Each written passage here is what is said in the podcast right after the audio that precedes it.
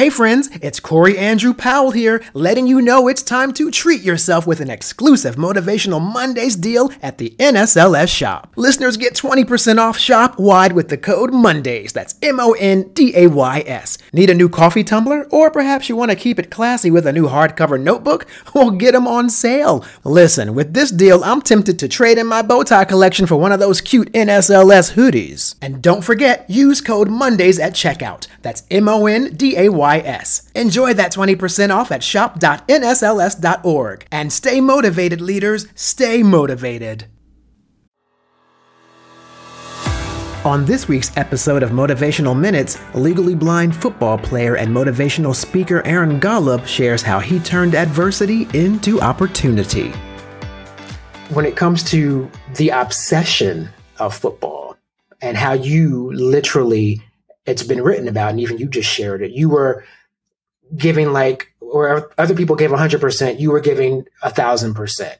They woke up at seven in the morning, you were up at five in the morning. I mean, there's this, a lot of this going that extra mile to achieve your goal. So do you so do you think there was a correlation between you having a consciousness that you had a different sort of physical attribute to deal with and so you had to you had to do more you had to be better than you had to be greater than the average I knew I had to. I it couldn't be even, it, it, and it also couldn't be that I worked two or three times harder than everyone else. It had to be ten or twenty or thirty times harder than everyone else because I knew that if I was willing to put in that much time and effort, I would see the results that no one else would see.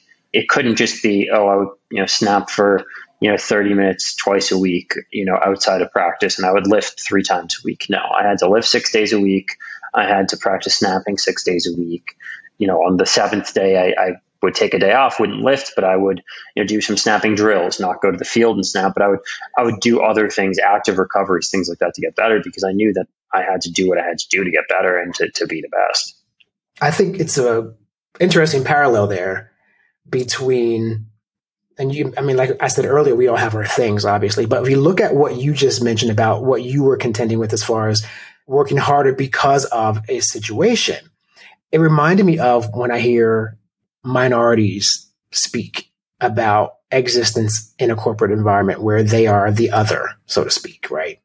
And uh, they have been raised in many cases with this conversation at home that they've got to be better than, stronger than, or smarter than, or whatever the situation, extra than, because they have these obstacles that are sort of already put in place. And I just saw really, I see parallels there, you know, when you speak about it, especially in a corporate environment. Do you think that's a, a fair assessment? A hundred percent. You know, everyone else, everyone has those challenges, those adversities, those different situations, and it's you know how do you use it to your advantage? How do you look at it as a positive? How do you see great, you know, have gratitude for it and and change because of it? Mm-hmm.